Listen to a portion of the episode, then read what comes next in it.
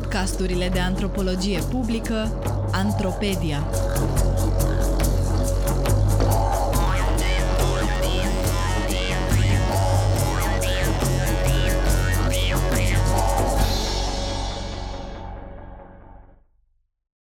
Ce ne spun scamele?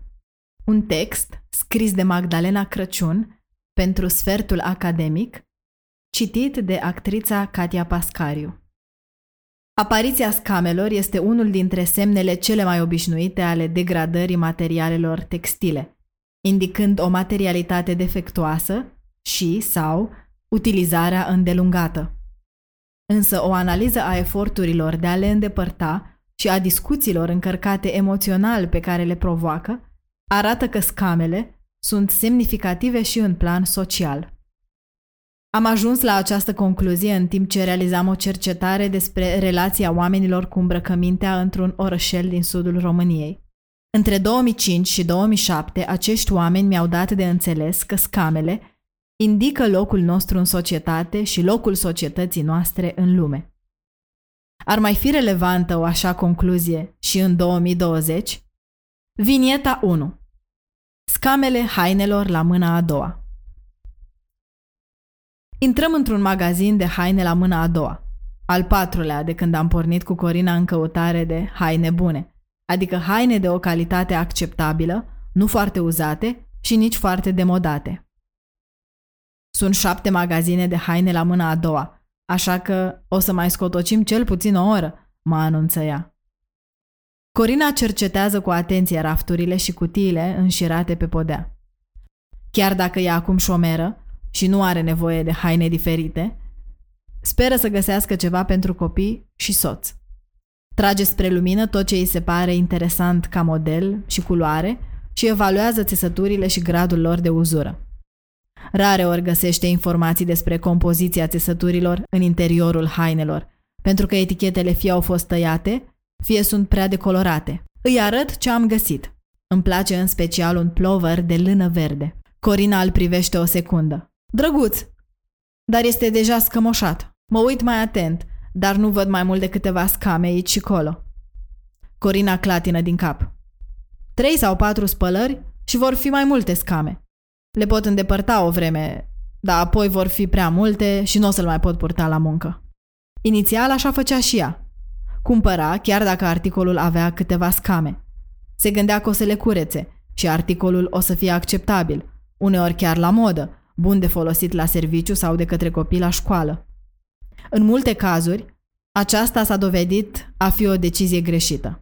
În timp a învățat că multe dintre semnele îmbătrânirii hainelor pot fi reparate sau ascunse, mai puțin scămoșarea. Și nu doar ploverele se scămoșează, ci și tricourile și orice fel de textile, de la cearșafuri la fețe de masă. Pentru că am tot vorbit despre scame în timpul plimbării prin magazine, am întrebat-o dacă își poate da seama care materiale vor face scame. Corina a clătinat din cap. E foarte greu. Hainele astea sunt la mâna a doua oricum, așa că verific dacă au apărut deja scame la sub braț și coate. E mai rău când hainele sunt noi. E păcat de bani. Hainele astea sunt la mâna a doua oricum, așa că verific dacă au apărut deja scame la sub braț și coate. Despre astfel de experiențe neplăcute am vorbit și cu Ramona. Dar nu pentru că mi-am propus eu, ci pentru că mama ei a insistat ca eu, cercetătoarea, să rețin că scamele fac parte din viața cotidiană în România. Vinieta 2 Scamele hainelor noi Am terminat interviul cu Ramona, o funcționară publică cu studii superioare. Beau cafeaua în bucătărie în timp ce ea se pregătește să mergem împreună la cumpărături. În, după cum m-a anunțat, în singurele două magazine de lux din oraș. Doamna Matei intră să mă salute. Știi, partea asta cu scămoșatul e o mare porcărie.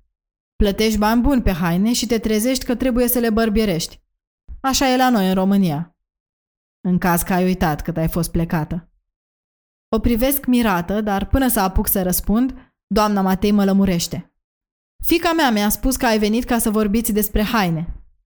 Ar trebui să știi că hainele noastre se scămoșează după câteva spălări. Găsesc mai târziu un moment potrivit să o întreb de ce a ținut mama ei să facă această precizare. Ramona îmi explică râzând că mama ei se războiește cu scamele.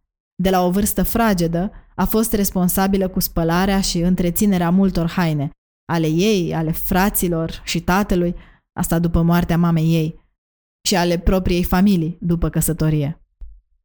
Însă de curând a început să se plângă că scamele apar mult mai repede decât era ea obișnuită.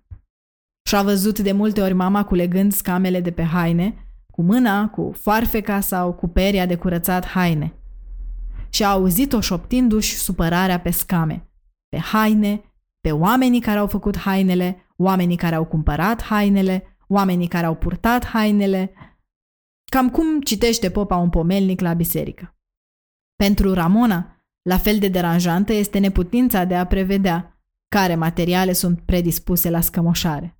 Știe de la mama ei că lâna și inul sunt astfel de materiale, dar hainele pe care și le permite sunt realizate fie din amestecuri de fibre naturale și artificiale, fie sunt în întregime din fibre artificiale, astfel încât astfel de informații nu sunt chiar utile. Etichetele hainelor indică compoziția țesăturilor, dar nici astfel de informații nu sunt neapărat folositoare. Ei se pare că fibrele artificiale sunt predispuse la scămoșare mai mult decât cele naturale. Multe dintre hainele ei ajung să fie acoperite de scame, chiar dacă materialele par de calitate, chiar dacă sunt cumpărate noi nouțe. Ramona îi dă dreptate mamei ei și Corinei, dacă ar cunoaște-o. Poți lupta împotriva scamelor până la un punct, după care apar atât de multe încât orice metodă devine ineficientă și nu îți rămâne altă soluție decât să încetezi să le mai porți în public. Vinieta 3 Trusă de intervenție împotriva scamelor Liviu, învățător într-o școală locală, mi-a povestit ce face el ca să prevină apariția și dezvoltarea scamelor pe haine, cea mai supărătoare formă de degradare, și astfel să prelungească cât mai mult viața publică a hainelor sale. În primul rând, încearcă să evalueze materialele cât mai bine, ceva nu așa de ușor de realizat, dată fiind nu doar calitatea îndoielnică a hainelor de pe piață, ci și tendința lui de a se entuziasma la vederea unor croieli și culori deosebite. Și-a pregătit și o trusă de intervenție, cum o numește, care include un pieptene special pentru plovăre, perie, foarfecă, bandă adezivă, lamă și un aparat Philips pentru îndepărtarea scamelor. Apoi are grijă să spele de mână sau cu programe speciale ale mașinii de spălat tot ce pare fragil, să cumpere detergenții de calitate și să dubleze cantitatea de balsam de rufe recomandată. Rar aruncă pur și simplu hainele prea afectate, cu care i-ar fi rușine să apară în public. Unele dintre ele pot fi purtate în apartament sau la casa de la țară. Altele, cele scămoșate rău, ajung la rudele din sat. Pe lângă aceste moduri obișnuite de reciclare domestică, Liviu mai are o strategie de a alunga dezamăgirea provocată de scame. Uneori ascunde piesele deteriorate în spatele dulapului și evită astfel discuții inutile cu el însuși, cu familia și prietenii, despre haine care l-au trădat, în cuvintele lui. Îmi mărturisește că a trecut printr-o criză minoră înainte să ne întâlnim. În timp ce se îmbrăca, a observat exact trei scame pe una dintre mânecile plovărului. Ca multe dintre hainele cumpărate din magazinele locale, de proveniență turcească sau chinezească, nu are o etichetă cu informații despre cum să îl îngrijești, așa că Liviu experimentează. L-a spălat de două ori la mașină, dar acum spălarea manuală pare cea mai bună soluție pentru a preveni multiplicarea scamelor. Vinieta 4 Omul scămoșat De la Adriana, vânzătoare într-un magazin local, am aflat că omul scămoșat nu este bine văzut. Când încerca să-și convingă o vecină înstărită să participe la cercetarea mea despre îmbrăcăminte, Adriana i-a spus Vorbește cu ea! Altfel își va face interviurile doar cu oameni ca noi, scămoșați. Conversația a avut loc în fața blocului în care locuiesc cele două femei. Cum pe Adriana nu o văzusem niciodată purtând astfel de haine, am întrebat-o dacă remarca a fost o strategie de a o convinge pe vecină. Adriana mi-a explicat că adevărul este undeva la mijloc. Săracii poartă haine scămoșate sau cei care și-au pierdut interesul pentru ei înșiși și se îmbracă cu ce se nimerește. Asta e soarta hainelor pe care ni le permitem noi. Se scămoșează mai repede decât le putem schimba noi. Și eu sunt săracă, dar mă străduiesc să mă îmbrac cât pot de bine. În niciun caz nu ies cu haine foarte scămoșate pe stradă. Oamenii râd de tine sau te tratează rău, dacă nu ești atentă la ce pui pe tine. Vecina nici măcar în casă nu poartă haine scămoșate. Le dă altora. Pentru Adriana, o apariție publică în haine pe care se pot observa scamele este de neconceput. Știe foarte bine că va fi dezaprobată într-un orășel în care oamenii sunt săraci, dar fuduli. Aici, mai bine să nu aibă ce pune pe masă decât să nu aibă ce pune pe ei. Ține ea să sublinieze. Vinieta 5 Vai, doamnă, vi s-a scămoșat bluza. Cristiana a transformat dezaprobarea socială într-o armă cu două tăișuri. Este o cosmeticiană care se străduiește de una singură să își țină afacerea pe linia de plutire. Așa că rar își permite haine noi. Eu oricum nu am nevoie de haine noi. Se liniștește singură. Că doar stau toată ziulica îmbrăcată în halat. Cine vede ce am eu pe dedesubt? Noi, vechi, la modă, demodate, cu scame, fără scame, pătate sau nepătate, e același lucru. Important e să fie curate. Însă recunoaște că le invidiază pe femeile care își pot reînnoi garderoba periodic. Are câteva cliente care își permit să cumpere haine noi foarte des, uneori mergând la București, special pentru a-și cumpăra ceva nou.